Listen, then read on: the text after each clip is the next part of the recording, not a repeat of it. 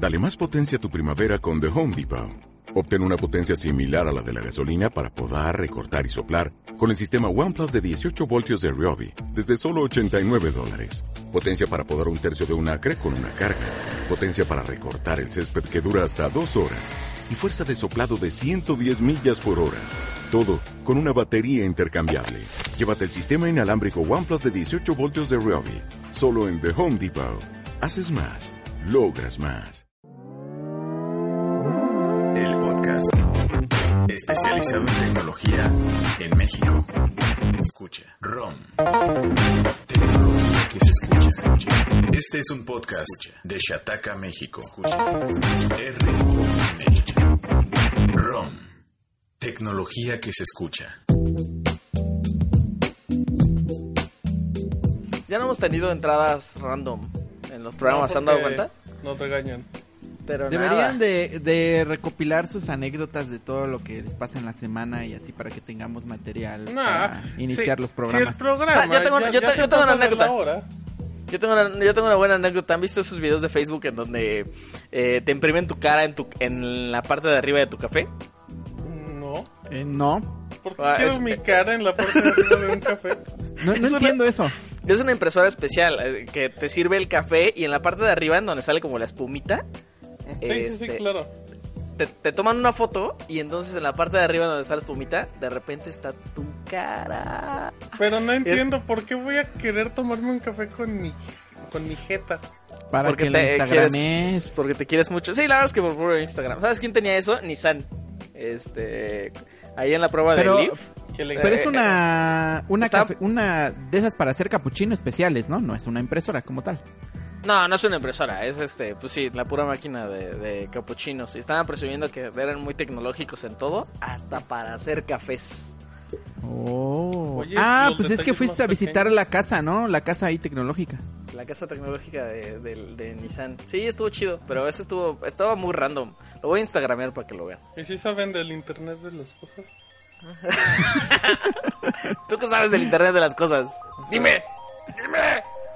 Ok, chatequeros, bienvenidos, ¿cómo están? Eh, ¿Qué tal su semana? ¿Qué tal les va? Nosotros hemos tenido una semana bastante ajetreada y eso que no ha terminado. Eso eh, se, se va a sentir en este que es el programa quizás con más temas de todos los que hemos hecho en la historia de ROM.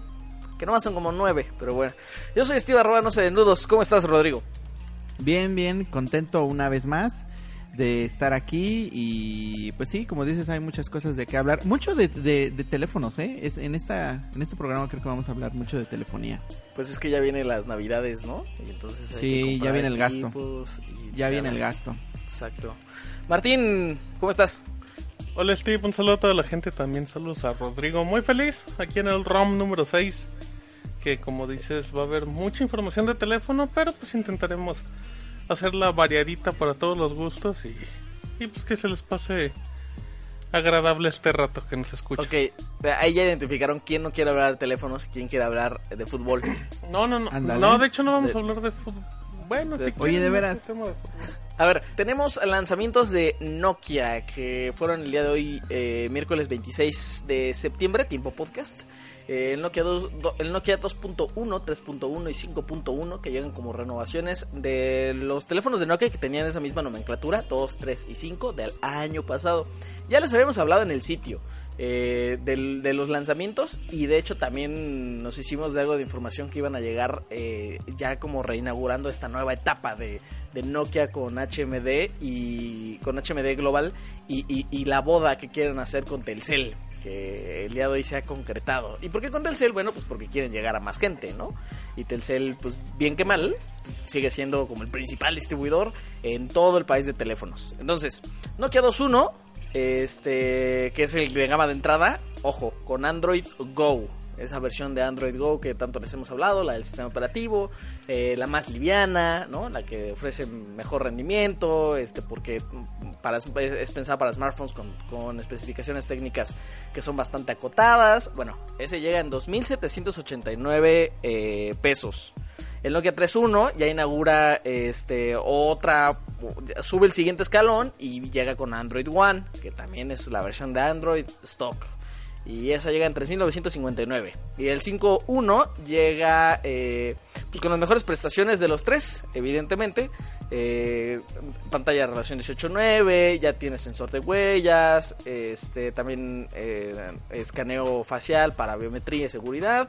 Y el precio es de 4.999 pesos. ¿Cómo vieron los lanzamientos? Eh, pues interesantes, ¿no? Interesante cómo Nokia ahí quiere, eh, no quiere quedarse sin, sin, sin un pedazo de, de, de, pastel del, del, mercado y pues después de estar vendiéndose un montón de, de, tiempo, como un año, poco más de un año con en tiendas, eh, por ejemplo en tiendas en línea como Amazon o en otros retailers, eh, pues ahora ya decide entrar con con Telcel y con esta con esta propuesta y con un catálogo un tanto amplio eh, a mi parecer creo que quiere seguir la estrategia de lo que está haciendo Xiaomi, ¿no?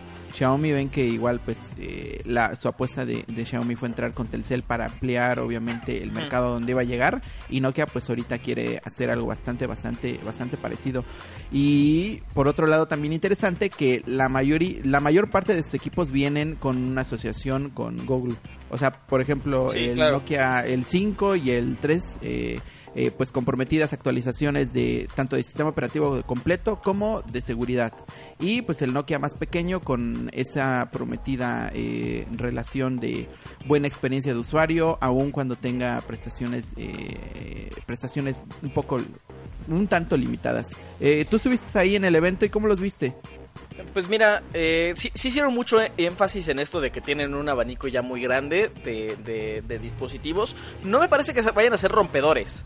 Este, eso sí es, definitiva porque, por ejemplo, el, el 2.1 todavía tenemos 720 eh, píxeles y pues el precio no lo hace demasiado destacable. Los otros dos vienen con Android One, este, pero tampoco vemos nada que hayamos visto. Me parece que un poco es seguir la estrategia de, de, estar en tendencia con Google y esa que sea como el, rasgo más atractivo de los equipos. Por los parches de seguridad, porque van a tener, este, llegan con Android Oreo, pero van a tener obviamente dentro de no mucho, de acuerdo Nokia, eh, Android Pie y desde luego que le van a seguir a la siguiente, ¿no? A la siguiente actualización Android Q, si todo va bien. Y pues ya, o sea, la verdad es que, mire, sí, sí creo que son equipos sólidos que tienen una propuesta, pero no me parece demasiado rompedora. No sé, ¿sabes qué, más, em, ¿sabes qué duda me ha estado atacando últimamente? No sé qué tanto al mercado, a su público meta, le interese que venga con, que diga ahí una, una frasecita, este, con Android Go y con Android eh, One. ¿Sabes? No, no le importa a la gente. Entonces, no, no, no sé si eso haga una diferencia al final, final ya en punto de, venta. ¿Sabes? La, verdadera diferencia, creo yo, es la marca. Exactamente. O sea, México ama a Nokia, no le importa nada. Totalmente. Piensan en Nokia y piensan en el tabique ese indestructible. Y así como Motorola, y a Motorola y a Nokia, yo creo que han de ser las dos marcas que más recuerdos nostálgicos les traen.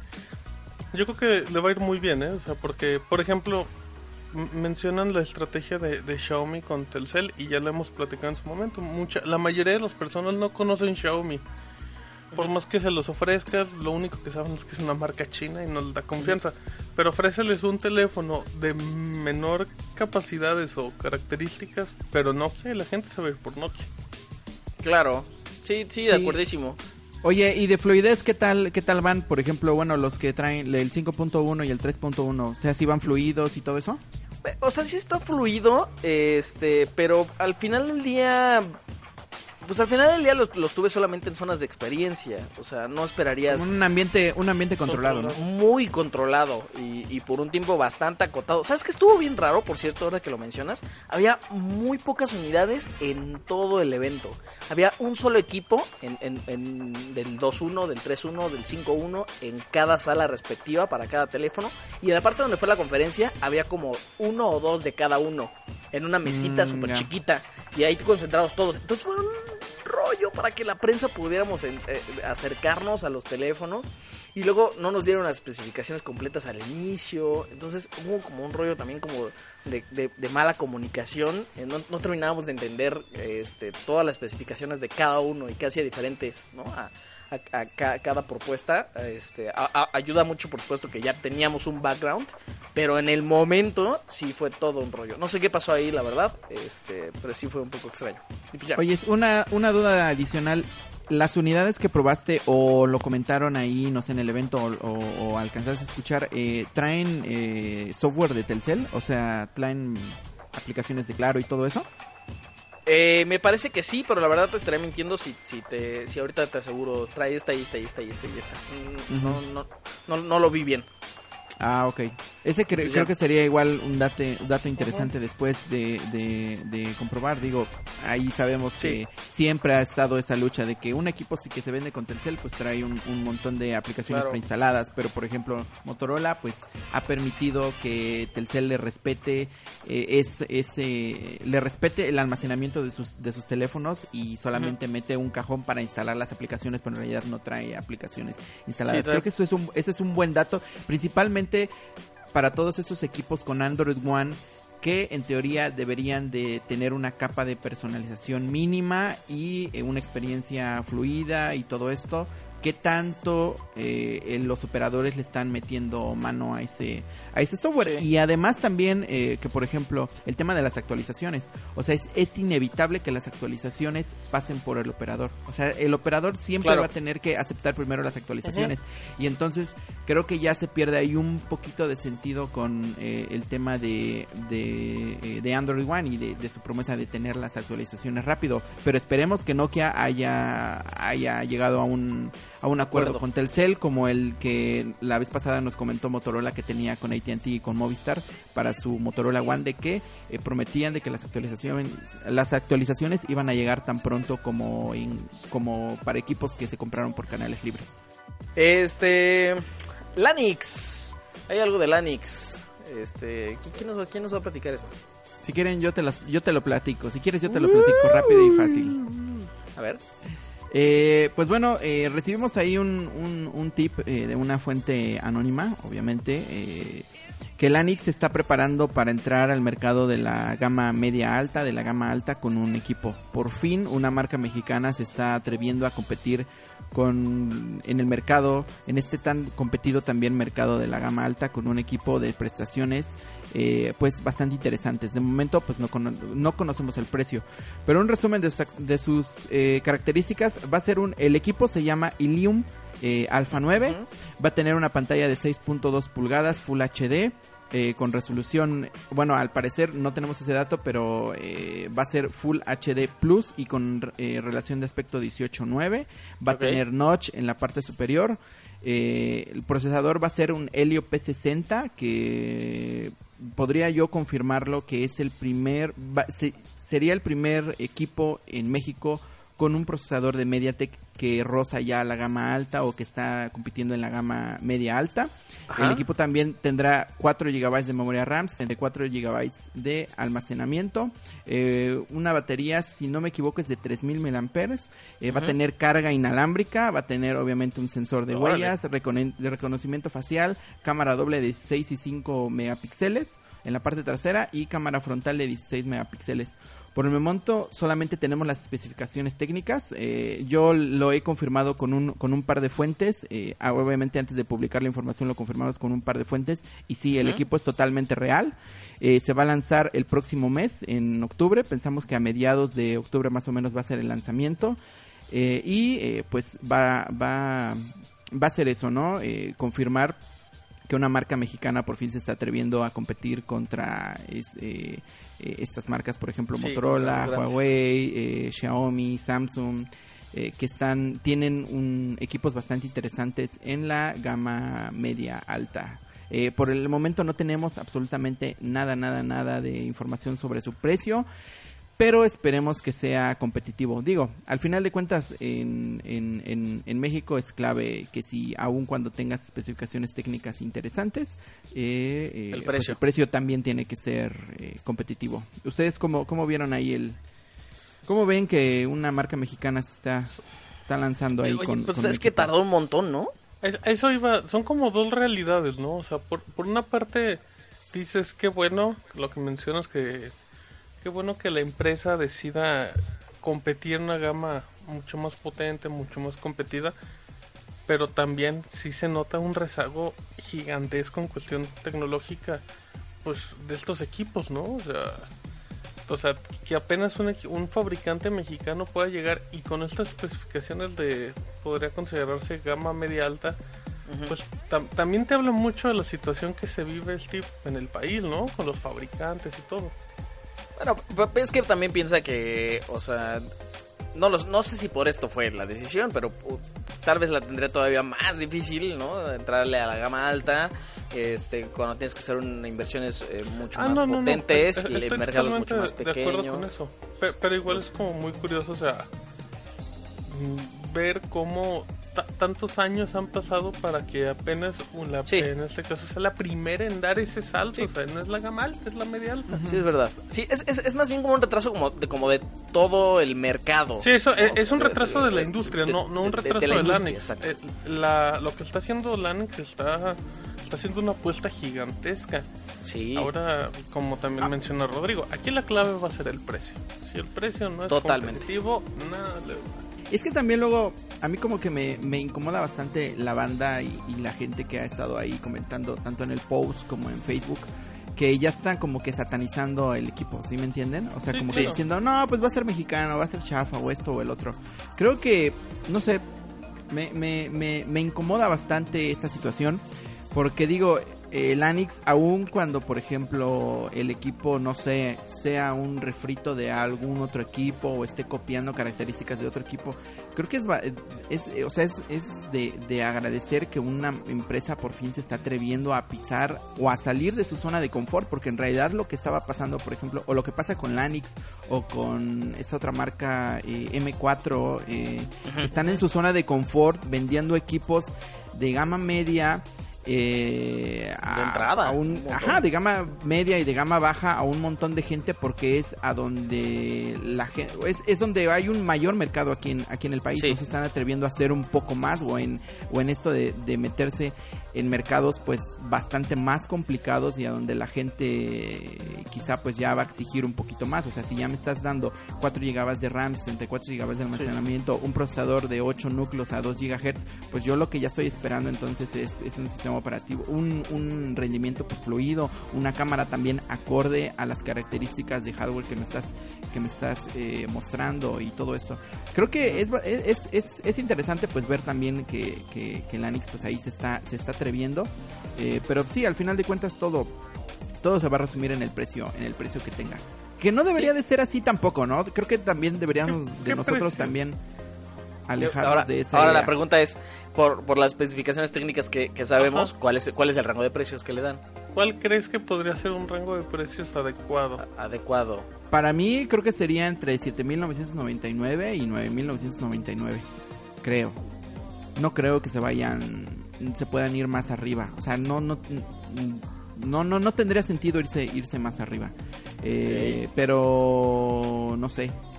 No sé, Martín. no, no me. ¿Cómo ves? Eh, fíjate que me quedé pensando con lo que... Me voy a saltar un poquito del tema para regresar a lo anterior que, que mencionaba Rodrigo de, de este punto de la gente satanizando. Yo entiendo eso, o sea, yo entiendo que el hecho que digan...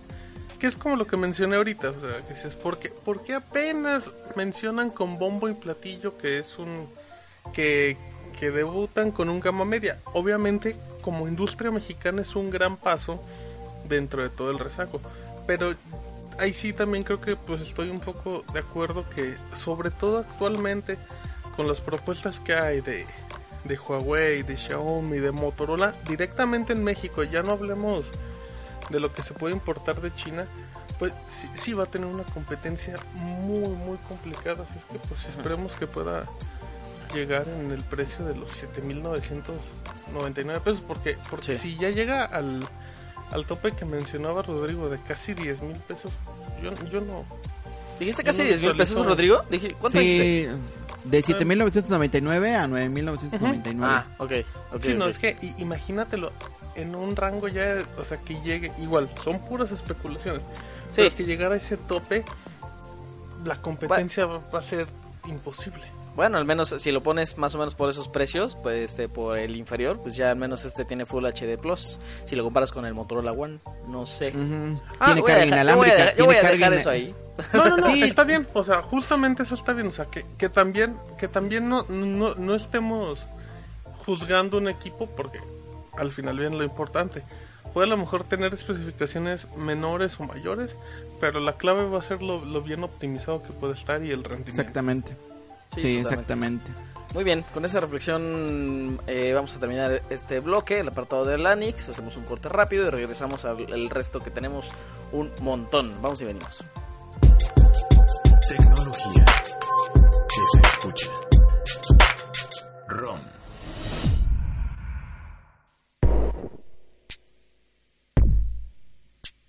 Shataka, México. México. México. México. Shataka, México. México. En Facebook, México. México. Twitter, México. México. Flipboard, México. México. Y YouTube. Y YouTube. También en Instagram. Como Shataka Mex. También en Instagram. En Facebook, México. Twitter, en México. Flipboard, México. Twitter y YouTube. Shataka.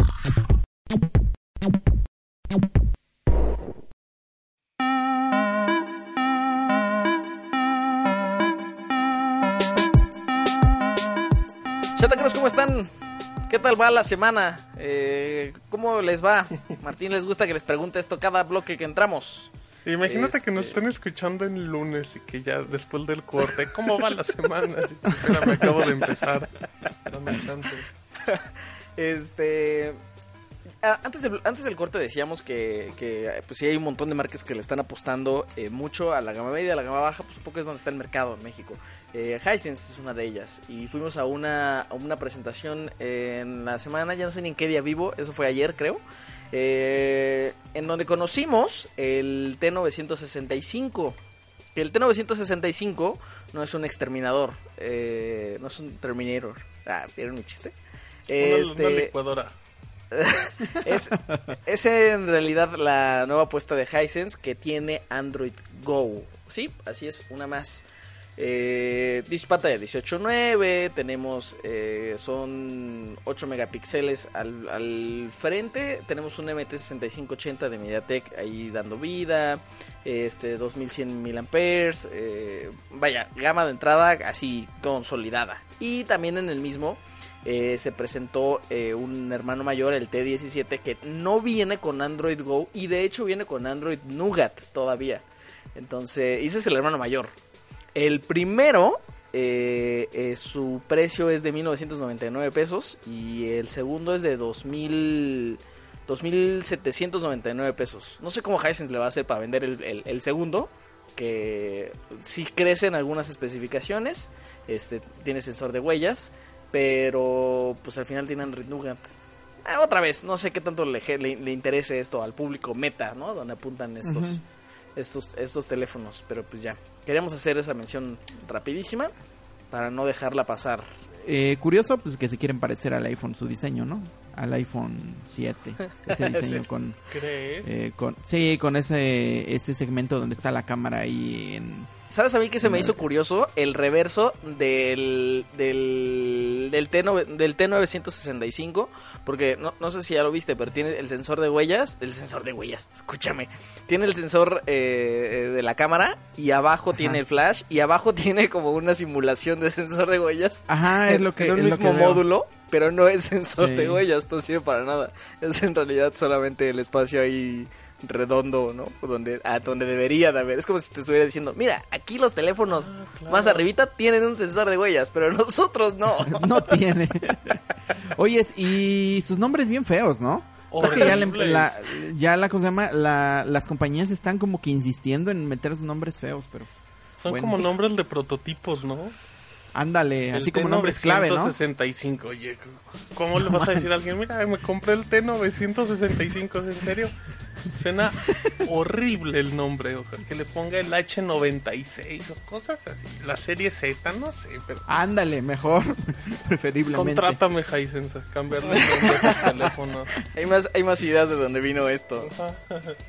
Este, oiga, ya nada más para acabar la, la parte de lanzamientos de la semana, este, les platicamos que íbamos a hacer el 20 de septiembre era lo del Nova 3 y vaya que la sorpresa no fue el Nova 3, fue eh, que llega Huawei con su primer eh, notebook, con su primer portátil con pantalla táctil. Es la MateBook X Pro. ¿Cómo le dices, Rodrigo? ¿MateBook o MateBook? Pues es lo, justamente lo que te iba a preguntar. Pues no sé, Tiene que yo ser le digo... MateBook, ¿no? Si no se Pues llama es MateBook. ¿no? Pues sí. Sí, obvio. sí. Ahí Bueno. MateBook, creo. Oye, Es- pero no solamente es la primer... eh, o sea, no es la primer portátil con pantalla táctil, sino es la primer portátil de Huawei que llega a México, ¿no? Boom, sí, está, está interesante y nadie lo sabía, ¿eh? O sea, no teníamos indicio de que eso iba a pasar. Y no nada más eso, sino que la venta pues, comienza ya, o sea, el 8 de octubre. O sea, eso Sí. es ya. Y hay, Y y hay ahora- dos versiones, Core i7 y Core i5. La de Core i7 es la de 3.499 pesos. ¿Qué vas a decir? Eh, no, interesante el, el canal de venta, ¿no? Que sea Mercado Libre.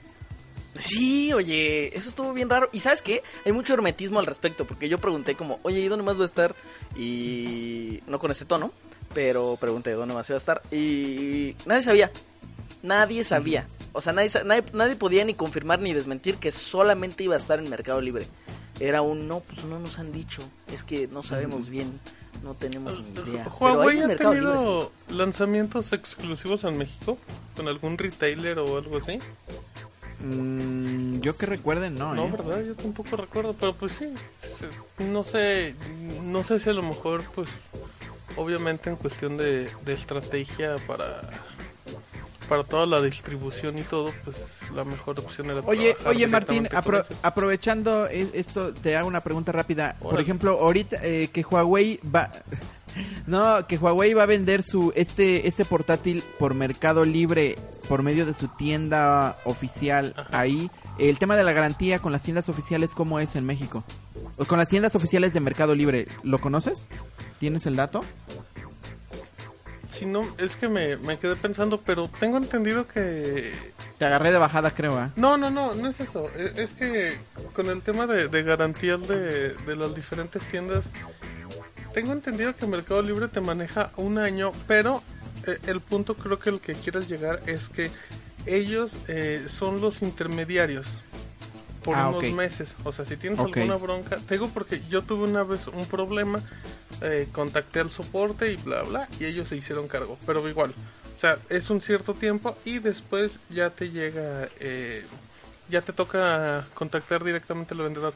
Pero si me das un minutito, te doy el dato exacto para que no crean que soy un mentiroso. Sí, y en lo que en lo que busca el dato, interesante también a ver si no este lanzamiento o, o al menos que Huawei esté entrando al mercado ahora de las de los portátiles en México, pues orilla a otras empresas que no se han atrevido a traer portátiles aquí al país, Claro. pues a que a que se lancen como por ejemplo Xiaomi, ¿no? Sí. Xiaomi que tiene equipos portátiles en otros mercados, principalmente en China, en España al parecer también tiene portátiles, pues a ver si para que cuando lance su tienda, su tienda, su- bueno, cuando abra su primer tienda eh, física, ajá, pues lance, se atreve también a... ¿Crees, a con crees este- que con siente pues, sí, como un precedente?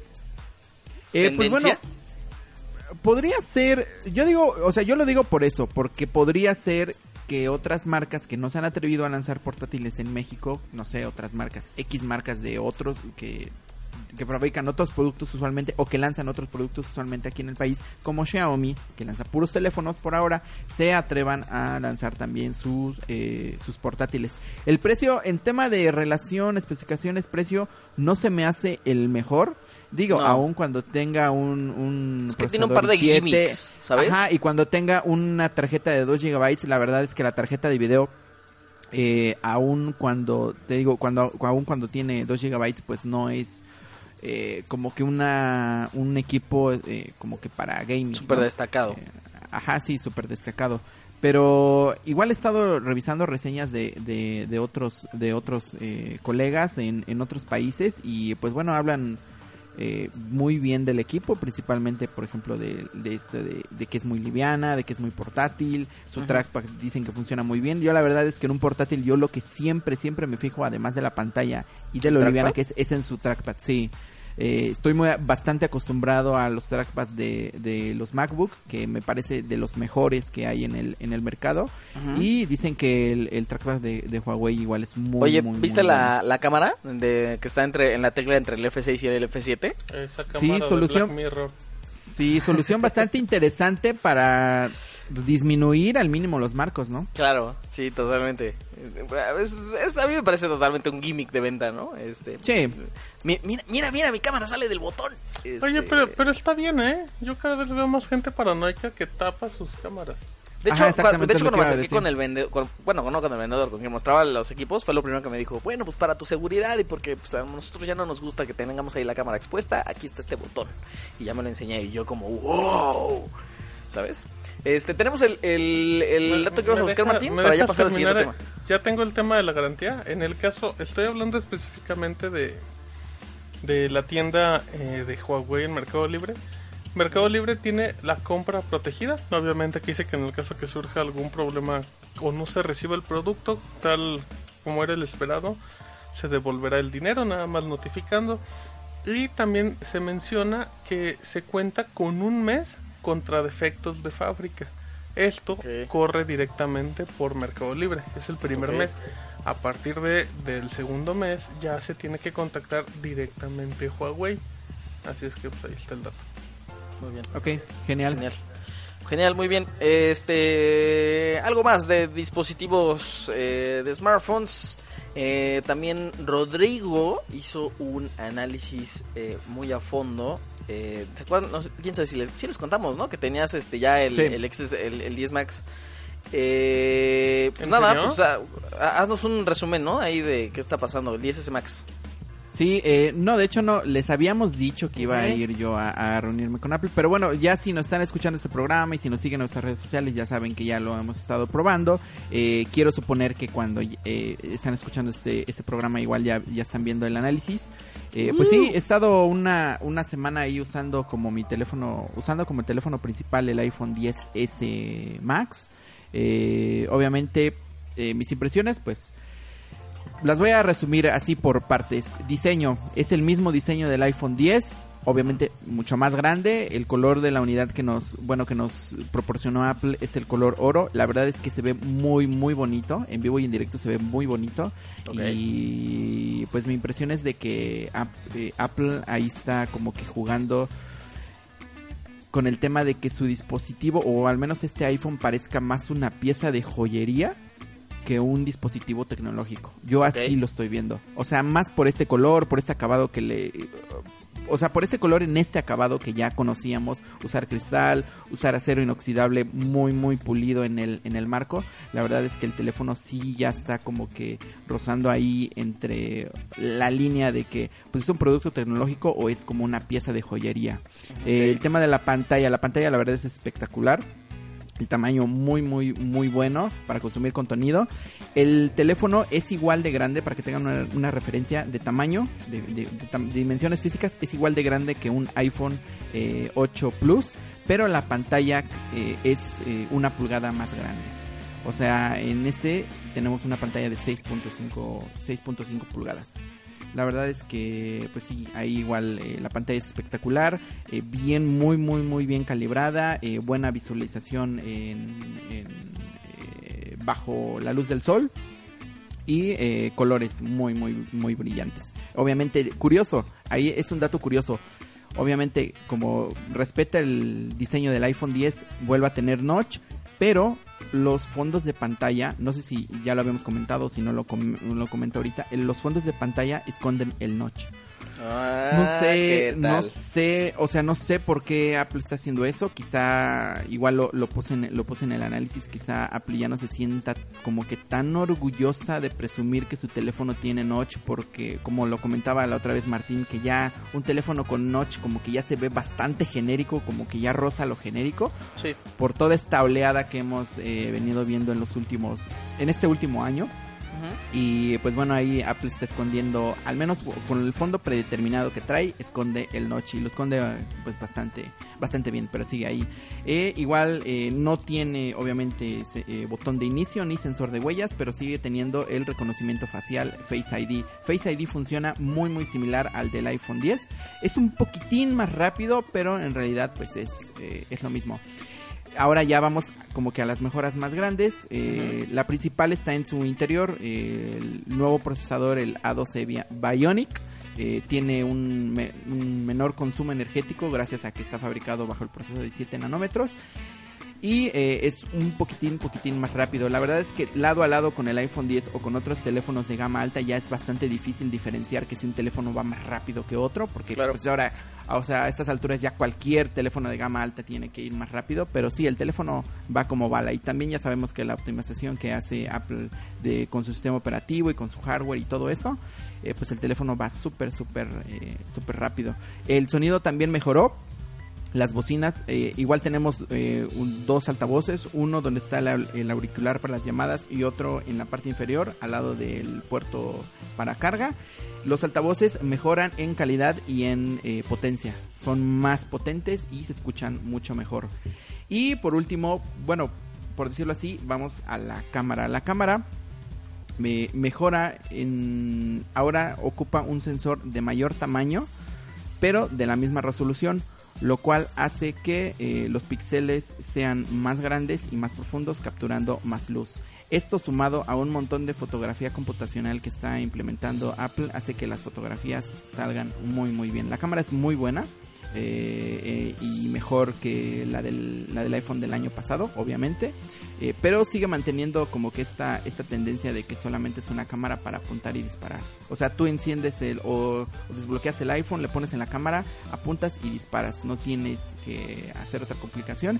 Y me atrevería a decir que en un 95% de las veces que tomas fotos, las fotos salen bien con buen rango dinámico, con buenos detalles y también con esta, esta nueva característica que están implementando lo de HDR Smart, que es como que toma varias fotografías con diferentes niveles de exposición y después las une con algoritmos matemáticos, con inteligencia artificial y un montón de cosas, todo en tiempo real, hace que las fotos, por ejemplo, cuando, ten, cuando tienen mucha luz y mucho eh, mucha sombra eh, sean bastante balanceadas. O sea ni no, no son las escenas no se queman pero tampoco salen demasiado oscuras. Pero no se eh, siente pues demasiado demasiado promediado de manera artificial por ejemplo ahí. No. Eso es como el común el mayor problema de los HDR. fíjate que sí se siente sí se siente que los que como que la las texturas como que sienten un poquito deslavadas eh, y eso también porque la resolución del sensor, o sea, el sensor no tiene mucha resolución, 12 megapíxeles, la verdad es que sí se queda un poquito corto, por ejemplo, comparándolo con el P20 Pro, que también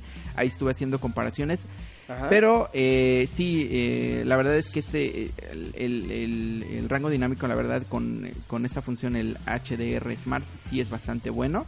y también de noche también de noche, por ejemplo, ven que luego cuando uno saca las fotos y hay eh, partes oscuras y lámparas, eh, a veces las lámparas cuando, bueno, dependiendo de uno a dónde enfoque, a veces las lámparas salen como que muy, queman la escena y a veces las partes oscuras salen eh, muy oscuras o así, pero bueno, aquí lo soluciona bastante, bastante, bastante bien. La verdad es que en, en conclusión es un gran teléfono. Eh, para mí es el mejor iPhone, una vez más, es el mejor iPhone fabricado eh, por Apple en toda su historia. Eh, pero obviamente sí es muy caro. O sea, sí, el precio creo que sí es bastante caro, pero creo que va por ahí como que acorde de que Apple está vendiendo el teléfono más como una pieza, bueno, al menos por su diseño y por todas estas características, más por una pieza de, joyería que por un producto tecnológico. Y se vale, ¿no? También, y se vale. La unidad que estoy probando es la de 512, nada más como, como dato. Oye, yo estaba pensando que, eh, no sé por qué estaba pensando que tu review había salido hoy, pero no es cierto, ¿verdad? Todavía no ha salido. ¿Cuándo sale? No, eh, sale el jueves. El jueves. Sale el jueves. O sea, cuando están escuchando esto es muy probable que ya, esté. Sí, ya, ya la pueden ya la pueden leer. Oye, eh, Rodrigo, tengo una pregunta muy de alguien que quiere preguntarle algo a alguien que reseña un iPhone. ¿Cuál crees que sería como la diferencia más grande o más importante que pueda tener eh, esta nueva generación sobre la del año pasado? O sea, si pudieras destacar así algo que digas, e- este, es el, este sería como el detalle en el que sí notas una diferencia importante. Eh, pues la cámara. Creo que la cámara es donde sí se nota un- una diferencia. Y además, en este modelo, al menos en este modelo, el Max que probé, en el tamaño. Eh, y esa pantalla, la verdad es que la pantalla sí es muy, muy buena y el tamaño sí ayuda. Lo malo de la de que tiene la pantalla más grande es que Apple sigue sin aprovechar el, el- el- el tamaño de, del, o la- al menos la interfaz de, de su sistema operativo. Por ejemplo, no tenemos lo de pantalla dividida que tenemos en Android o, o de, de tener dos aplicaciones. O sea, no entiendo también que un pantallón como este no aproveche esas características. Sería algo en normal. realidad, la, ajá, en realidad la interfaz es similar, es igual a la del iPhone 10 o a la del iPhone 10X, o sea, en, en el tamaño de los iconos, perdón, el- el- la distribución de los iconos, el número de filas y todo eso, solamente que es más grande, es como si le hicieran un zoom. Eh, la verdad que ahí sí, sí le falta, le falta aprovechar ese tema. Ah, y solamente una crítica. Una crítica bastante eh, polémica que, y que he dicho yo desde el año pasado y que la dije con el iPhone y 10 que puntual, la vuelvo, y a puntual, decir. Sí, bastante puntual. Eh, el cargador. Apple insiste con su cargador este pequeñísimo de 5 watts, aun cuando el teléfono es, eh, Ah. incluye tecnología de carga rápida y el teléfono eh, cuesta 35 mil pesos. Apple insiste en meter ese cargador.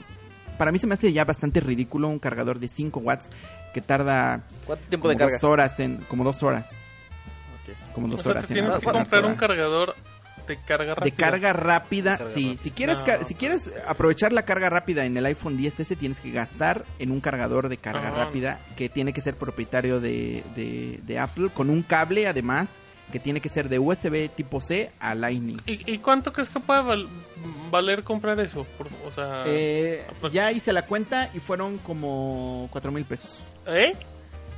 Como cuatro mil pesos. ¿Por el cargador y el cable? ¿Sí? A ver, déjame te No, doy el pues ya dato de estar exacto. muy bonito, Steve. Yo con eso me compro un Xiaomi. Mira, ya me, ya me escuché como un lector. escuchaste como Así de, de que no quiero un teléfono. Imagínate, De seguro tú eres de los que escriben. que- Yo dije, que bueno, la- pues la- va a de valer 35 No, mil perdón, pesos. no, no, no, perdón, perdón. Son eh, 1568 pesos exactamente. Es Ah, un cargador de 30 watts, 1568 pesos. Bueno. Es que, es que hay dos versiones. Se puede usar el cargador de 30 watts o un cargador de 87 watts. El de 87 watts obviamente es más caro, que es el que ocupan las MacBook y las Ok. MacBook Pro y el de 30 watts, que es el que ocupan las MacBook. Pero de todas formas se tiene que comprar el cargador de 30 watts y el cable USB de USB a Lightning y todo la cuenta. Bueno, aquí aquí la tengo es de 1568 O sea, pesos. Ok. Imagínate, Steve, ya te gastaste 35 mil pesos en tu teléfono y resulta que te tienes que gastar 1500 pesos más en un cargador. Y obviamente ya con lo que gastaste pues ya no es nada. Pero imagínate, no. puede ser. No, ya sí, a mí se me hace la verdad, Es eso sí ya se me hace la, la verdad es bastante ridículo. Sí, ya se me hace bastante ridículo de Apple que, que sigue insistiendo con esto, la verdad. Muy bien, este, ok, vamos a cerrar con eso el tema. Eh, Martín, lamento decirte que Rodrigo se comió tu tiempo, así que vas a tener que ser Ya lo muy, eh, vas a tener que ser muy preciso con tus siguientes dos temas, eventos en México. Cuéntanos Ahí te va, de Xbox. rápidamente. em, Xbox México tiene un evento, todos los, los últimos cuatro años ha hecho un evento que se llama el FanFest. Es un evento de comunidad de Xbox donde pues la gente va y juega y se la pasa muy bien. Fue de cierta manera como la respuesta de Xbox a, a lo que era el IGS. Fue así como, vamos a hacer lo mismo pero solamente para nuestros fanáticos. Ya habían hecho conferencias y todo en realidad casi nunca presentaban nada interesante. Bueno, nada nuevo, ¿no? O sea, era nada más como como recordatorios y cosas así. Pero ahora confirmaron que va a haber un evento del cual no sabemos cómo se llama, si es el XO18 o el X018 y no sabemos Oye, eh. por qué ni Microsoft se pone de acuerdo. ¿O qué Sí. no es besos y abrazos 18? Fíjate que yo me tardé como tres años en entender que era el XO XO, te lo juro. No, no, no lo, no lo había comprendido, pero esa es otra historia. El punto es que este, que yo quiero creer que es XO por Xbox One 18. Pero, es- pero sí es como una O, ¿no? Porque es más ovalada. Ay, no tengo la menor idea. Digo, bueno, digo un cero, un cero, no sé. Sí, Yo opino ajá, que parece- cero, yo sí. opino que cero. Yo también creo que es un cero, pero la lógica es que debe ser un O porque la consola se llama Claro, Xbox, Xbox One. Xbox. pero bueno, no nos vamos a pelear por el nombre. La cosa es que el X0 o 18, como le quieran llamar, es un evento extra que va a ser como la conferencia. Eh, Microsoft la define como una celebración mundial donde se presentan noticias, avances y sorpresas. Es un evento mundial, internacional, y se va a realizar en el Xbox Fan Fest. O sea, la primera edición de esta conferencia, o como lo quieras llamar, se va a hacer en México, dentro del Fan Fest. El que lo va a presentar va a ser Phil Spencer, en pocas palabras el jefe, el líder de lo que es la división de Xbox. Faso. Se prometen sorpresas, no sabemos qué, porque pues Microsoft no tiene exclusivos. Esperemos que algún día le lleguen. O sea, tiene muy ¿Y poquitos, los perdón. exclusivos que tiene no los quieren prestar para reseñar? Arroba Rodrigo guion bajo dos- sí. Em, pero sí. Ya hundiéndose Entonces, solo. Sí, sí, sí. Oye, fíjate, yo que quería sonar amable. Em, tre- bueno, entre los anuncios. somos eh, sinceros. La, la ver, verdad es que sí, la verdad es que sí. La sinceridad ante todo. Pues sí, pero bueno, nos van a, ay, nos van a regalar muchos abrazos y besos, como dijiste al inicio. El detalle es que, bueno, es este evento, se confirmó, va a ser el sábado, eh, si no me equivoco, el sábado 10 de noviembre. Todavía no está la- el lugar definido para el Xbox Fan Fest, dicen que, que caben 10.000 personas. Y el único anuncio que se dio, donde Phil Spencer mencionó del evento, es que el Xbox One ya va a ser compatible en la próxima actualización con teclado y ratón. Pero solamente en Warframe, un juego gratuito y de disparos, de ninjas. em, pero es como una noticia. Esa es una noticia. Muy bien. Ok. ¿Introduces la siguiente o ya? Ah, adelante, síguete. Bueno, me voy como me voy así resbalando como como hot cake en mantequilla. Resulta que hoy, eh, horas antes de empezar a grabar, Campus Party México dijo que nanay, se acabó el evento que se había planeado el Campus Party México 9. Justamente como estábamos diciendo y nosotros. que- nosotros lo mencionamos, no sé si Steve Sí. lo borró, espero que no, porque si, si no, Usted ahora sí escuchó somos monividentes. Este, no, según yo, según yo sí está, ¿eh? Sí está Ah, en el bueno, podcast. Nosotros habíamos dicho que lo más seguro es que se fuera a cancelar. Originalmente se había planeado para junio, se retrasó para noviembre. Dijeron que por ondas de política y por todo eso. Y ahora ya dijeron que no, que Campus Party eh, México 9 se va hasta 2019. Lo interesante, Steve, y aquí va, aquí sí tomo dos minutos, son los motivos. Textualmente dice que los motivos para posponer el evento son por los cambios de administración gubernamentales que se harán en el país. ¿Entiendes? El cambio de administración con, con Andrés Manuel que entra el primero de diciembre. Pero lo interesante es que dicen provocando que se necesite más tiempo para concretar apoyos y patrocinios necesarios para organizar el evento. Este es un comentario a título totalmente personal, pero me imaginaba, yo pensé que Campus ya estaba organizado desde el inicio, o sea, desde que lo trajeron a Ciudad de México. Ya tenían los apoyos, ya tenían los patrocinios, y ahora resulta que como hay cambio de gobierno, necesitan más tiempo. Ahí te va. Yo sé que yo sé que la respuesta es que me digan, no sabe los problemas que hay para organizar un evento y hay muchas complicaciones. Va, te lo entiendo. Pero mi queja es por esto y ahora sí voy a voy a sonar enojado. ¿Cuánta A ver, gente a ver, a ver. no pagó boletos de avión y boletos de hospedaje para junio al evento de Campus Party? Lo retrasan, tú sabes que para cambiar boletos tienes que hacer un pago extra muchas veces. Entonces, tienen que hacer movimientos de sus vuelos y de sus reservaciones para noviembre. Para que ahora le salgan con que va a ser en 2019, a mí no se me hace justo, ¿eh? A mí no se me hace justo porque se está jugando con el dinero de la gente, con el tiempo, y mi queja es, no son organizadores nuevos. Ellos trajeron campus desde el inicio, ellos retomaron los derechos, se los retomaron los derechos que ya estaban en Guadalajara con la gente de Talentland, que ya hablamos hace poco, y se me hace una falta de respeto gigantesca para la gente. Y que se justifiquen con que pues por el cambio de administración necesitan conseguir los apoyos. Oye, y en- ah, pero entonces sí para cobrar si estabas muy a gusto. Que- que- que- Es mi primer Rage en ROM. Pues hasta eso, ¿eh? No aventaste nada, todo fue muy tranquilo. No, no puedo Oye, nada oye, porque se oye, me va. oye, Martín? ¿no crees que, que, el, que, bueno, este retraso y esto que lo pospusieron hasta el 2019 igual sea porque no había mucha gente interesada en el evento? Que en pocas palabras no se hayan vendido boletos. Ándale. Yo creo que sí. Pero. Pero ¿qué culpa tiene la gente? La gente que sí Bueno, pagó. eso sí, la gente que sí pagó. Aparte, es, es Campus, Campus Party México. De hecho, deja, deja ver si tienen la frase. Ellos mismos, y por obviamente por su historial, dicen que son el festival de tecnología, ciencia, innovación y creatividad, entretenimiento y cultura digital más grande del país. Digo, del mundo. Pues perdón, pero le están viendo, le están faltando el respeto a esa gente que los apoyaron los últimos ocho años.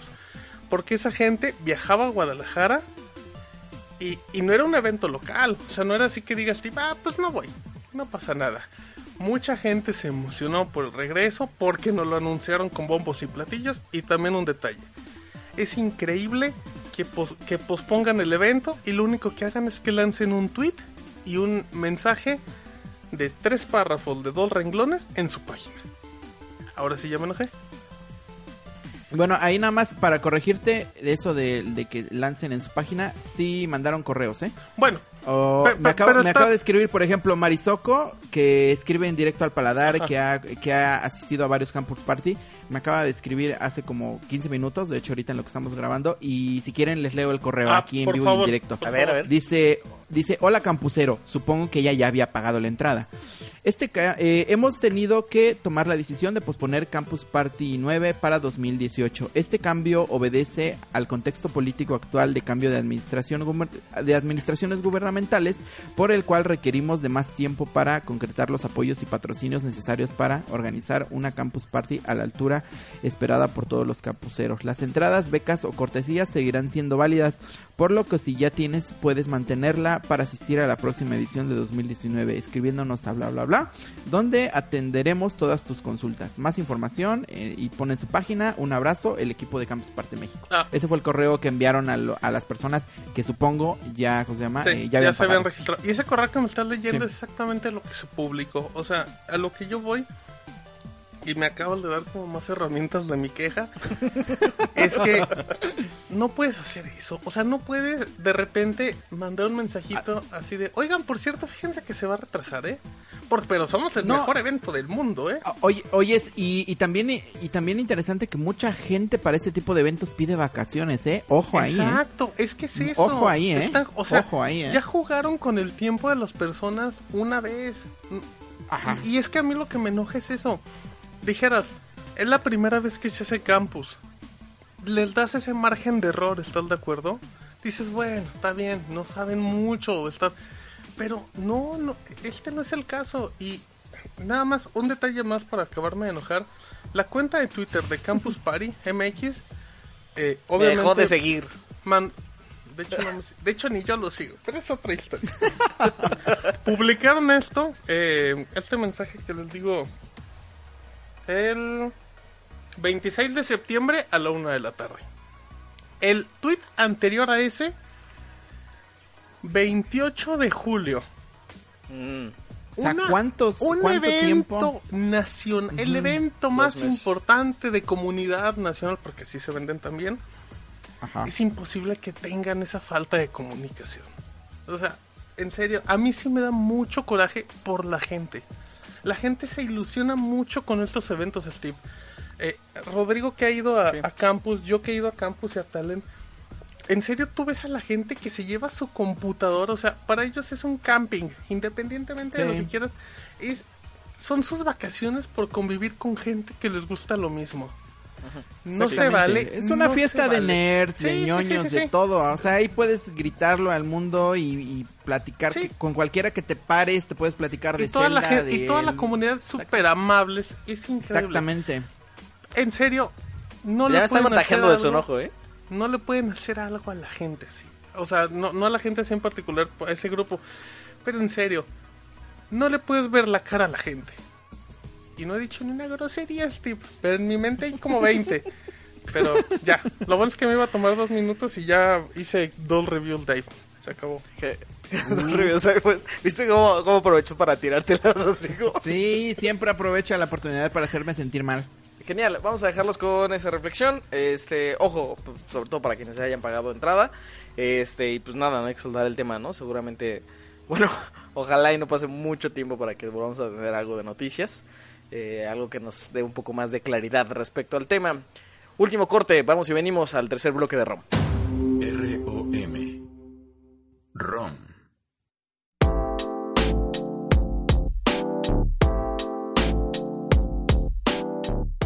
Bienvenidos de vuelta, este es el último bloque de ROM. ¿Cómo están, chataqueros? Este, ¿qué tal la semana? Ah, este.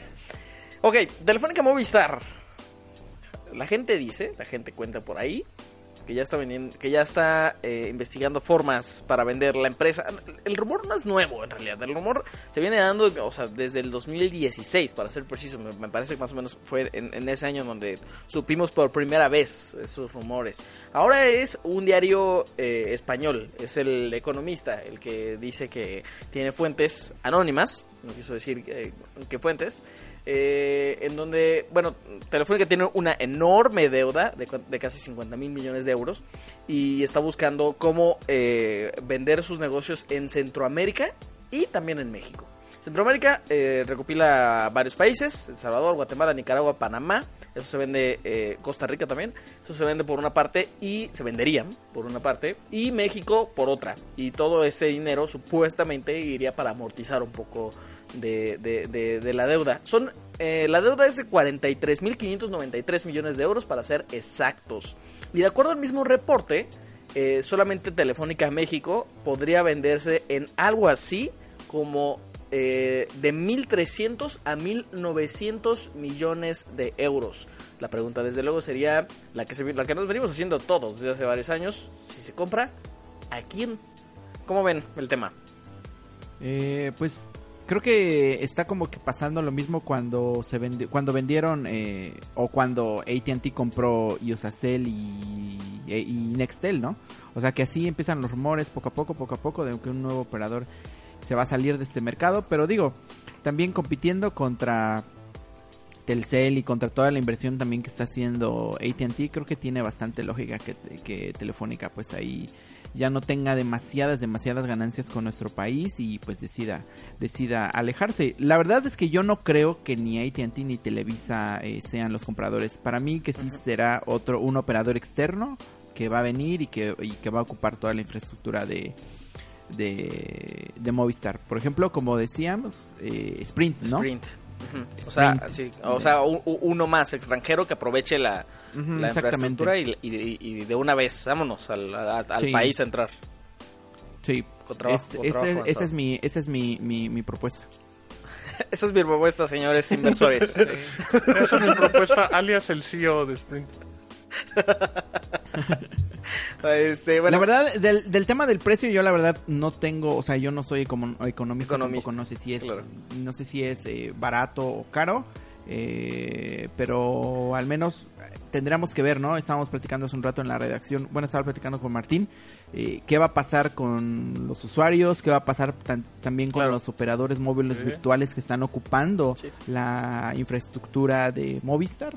Y pues, ¿qué va a pasar en, en- en, eh, Virgin, ¿no? Este Uno nuevo. de ellos. Ajá, sí. Por ejemplo, ¿y qué va a pasar si viene otro operador? ¿Va a venir con fuerza como ATT para competir en México? Eh, ¿Qué es lo que va a hacer Telcel? ¿Qué es lo que va a hacer eh, eh, eh, AT&T también? Eh, pues no sé, creo que esta noticia de que ya sonó varias veces, creo que sí, ya es casi un hecho que Sí, sí, va a sí. Si no, es en, si no es en este año, es en el próximo. Si el río suena, ¿tú aplicas Oh. la de si el río suena? Ándale, es porque Yo, yo tengo una pregunta, Steve, una pregunta muy importante. Yo sé que. Rodrigo dice que no es economista y todo eso, pero él qué haría con dos mil millones de euros?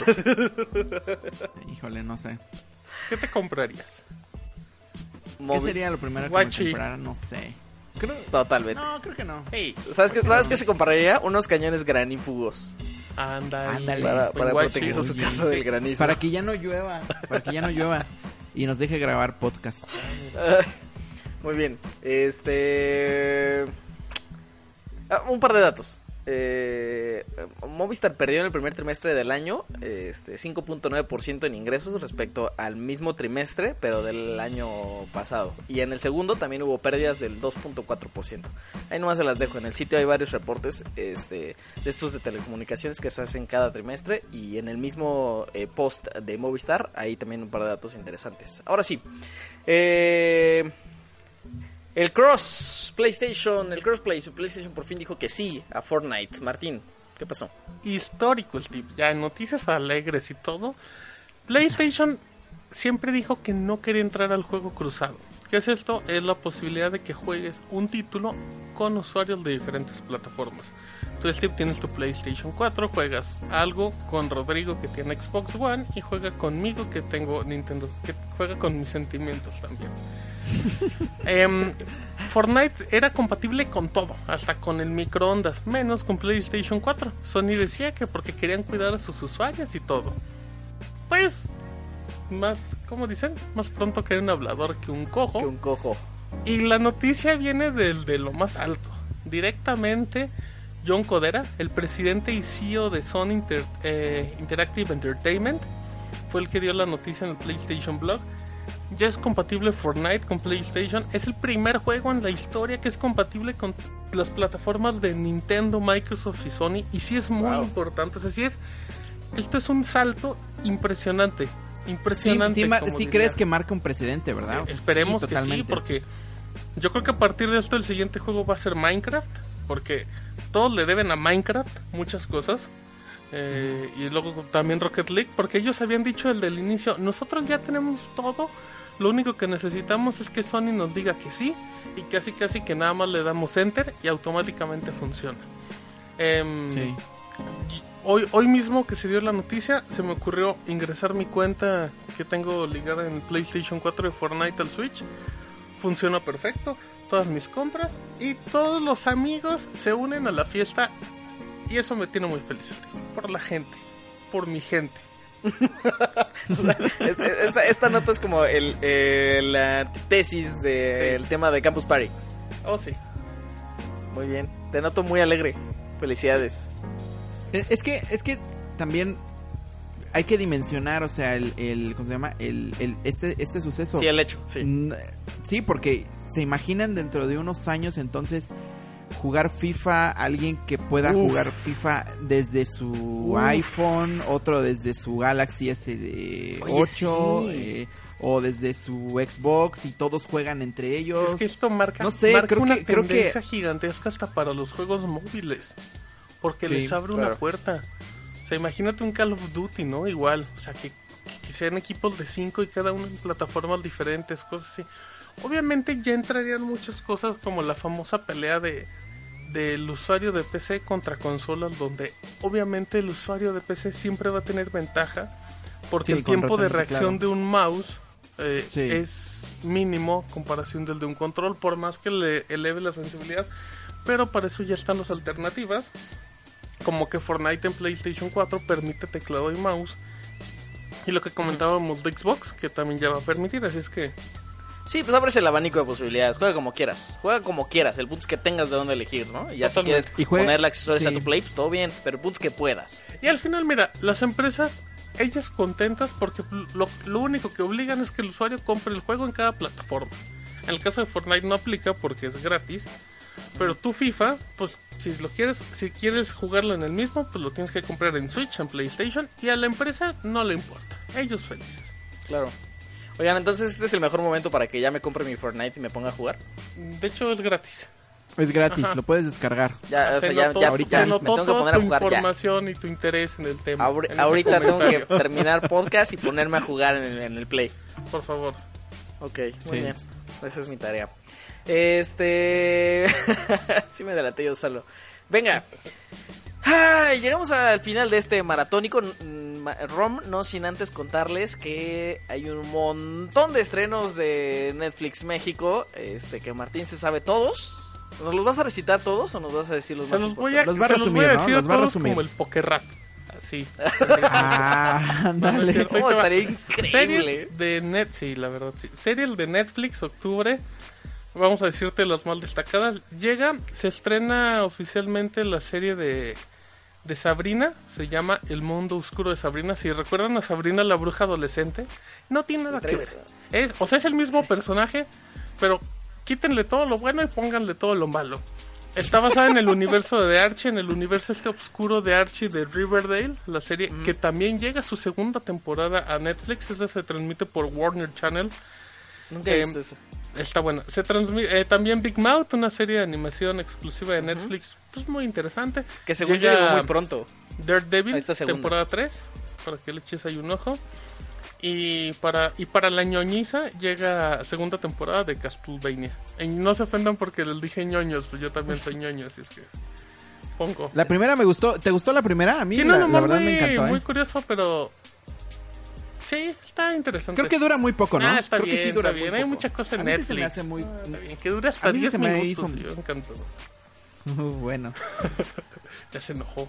Pero bueno, spoilers, ya se enojó. Em, en películas, uno de los grandes estrenos de Netflix es, eh, es Apostol, una producción original que es de un thriller donde un hombre viaja a una isla remota en busca de su hermano que fue secuestrado por un culto religioso de asesinos. La peor, o sea, la peor combinación del mundo, un culto la peor.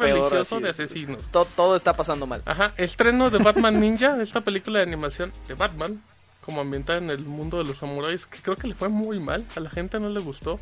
Eh, segunda parte de Kikas, la que dijo Jim Carrey que era horrible, y él sale en esa película.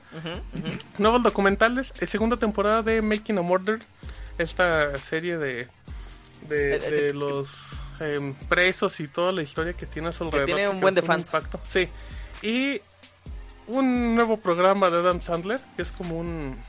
eh, ¿Cómo se llama lo que hace Sofía Niño de Rivera? Ya se me olvidó. Stand up. Ajá, es que hoy, hoy he tenido mucha información en mi cabeza y ya se me olvida. Stand up, ajá. Y, y ya, películas infantiles, My Little Pony, Super Monstruos, Tarzán y la segunda temporada de Un Jefe en Pañales de vuelta a los negocios. Ese es mi reporte, Steve. Oye, este, ¿qué onda con este de Alan Sandler eh, 100% fresh? 100% fresh. ¿Qué Pues onda? O sea, mira, por, por fortuna ya no es una película de esas malas. O sea, Oye, oye, y Adam Sandler eh, sale un en un montón de películas de Netflix. Sí, ¿verdad? pues es que Ah, fue el sí, primer sí, contrato. sí. Y sabes qué lo. Y, y- y hay dos cosas increíbles. Una, todas sus películas son horribles. Pero la más increíble, a la gente le encanta Adam Sandler aunque sus películas sean horribles. Y, y eso es cierto. Tiene un par, tiene un par rescatables, ¿no? O ya sea, ahí vas, ahí vas. ¿Cuál? Me gusta, la de fútbol americano está buena. Golpe bajo, creo. Sí, esa, esa sí me gusta, Sí. esa sí me gusta, la del fútbol Ya todas las americano, sí. demás, Click es la peor película. Es una película que empieza de comedia y acaba como un drama horrible. Ah, a esa sí es horrible, esa sí es A ver, horrible. dime otra de Adam Sandler que... Ah, la de Es como niños o son como niños. Esa te la medio compro. No, la de, la de, la de Drew. Barrymore. La de Drew Barrymore. La que ¿Cómo la enamora cada vez y esas cosas. Sí, es- eso es bonita, ¿no? Creo. Bonita. Bueno, está bien. Bonita. Qué bonito rom el día de hoy. Que por cierto, que por cierto Adam Sandler está trabajando, ah, eh, o, o de- no sé si ya terminó de grabar algo con Jennifer Aniston y con, que sé que Luis Gerardo Méndez está adentro. Ah, sí, claro, es... eh, Planta 3, escena 4, ¿no? Si no me equivoco, pero No sí. sé. Sí, sí. eh, también este Luis Gerardo Méndez sale en la nueva de Los Ángeles de Charlie, no sé qué sea, pero bueno. Ah, sí, sí, vi. ¿Qué tal? Muy bien. El podcast de Así- ciencia, cultura y espectáculos de Shataka México. Y mucho Netflix, No, y sí, mucho Netflix. la Netflix. Oigan, Perfecto. nada más, nada más un, un dato. ¿Cuándo, ¿cuándo se estrena la, esa, esa serie, la de Made in México? Ya se estrena en esta ¿Ya se semana, estrenó? finales O- de septiembre, no sé si hoy. Era como Ah, 27, Creo que es 28, el ¿no? viernes, ¿no? 28, viernes 28. Ah, ¿Tienen bueno. la O sea, ya- reseña para la verla por morbo, semana? para, ver, para verla por morbo. Oye, Vamos a qué un- espera Vamos tan a ver un larga. episodio y lo reseñamos en el próximo ROM, todos. Podría ser. ¿Qué espera Sí. tan larga desde que la anunciaron hasta No, este sí, viernes? el Por mes fin más se nos va a hacer. vida. Sí, Y también mencionar que el Bester Gordillo también va a tener su propia serie. Ajá. ¿no? Hay como dato Lo, random. lo más interesante será quién podrá interpretar a el Bastero Gordillo. ¿Quién será la actriz? Oye, de veras. ¿Qué cosas? Pero bueno. Muy bien, así llegamos al final de este ROM. Gracias, chatagueros, por quedarse eh, un poquito más de una hora con nosotros. Eh, redes sociales, Martín. Arroba Martín Pixel. Una cuenta donde no hay odio hacia nadie ni hacia ningún evento. Todo es felicidad y Memes de perritos. Arroba Martín Pixel. Y no pones memes de perritos, ¿no? ¿O ¿Sí? Sí, a cada rato videos de perritos así haciendo cosas chistosas. Muy bien, Rodrigo. Arroba Rodrigo-525. Eh, pero no nada más me sigan a mí, también sigan las de Shataka México. Shataka México en Twitter y en Facebook. Y en Instagram estamos como Shataka Mex. Por favor, igual síganos ahí. Muy bien, ahí el apunte también para Microsoft y para todo Xbox, este, ¿no? Tu cuenta, ahí está también. Sí. Perfecto, muy bien, todo claro. Eh, yo soy Steve, arroba no sé de nudos, muchas gracias eh, de nuevo por escucharnos y bueno, pues el próximo ROM, eh, como siempre, el próximo jueves. Hasta entonces, adiós.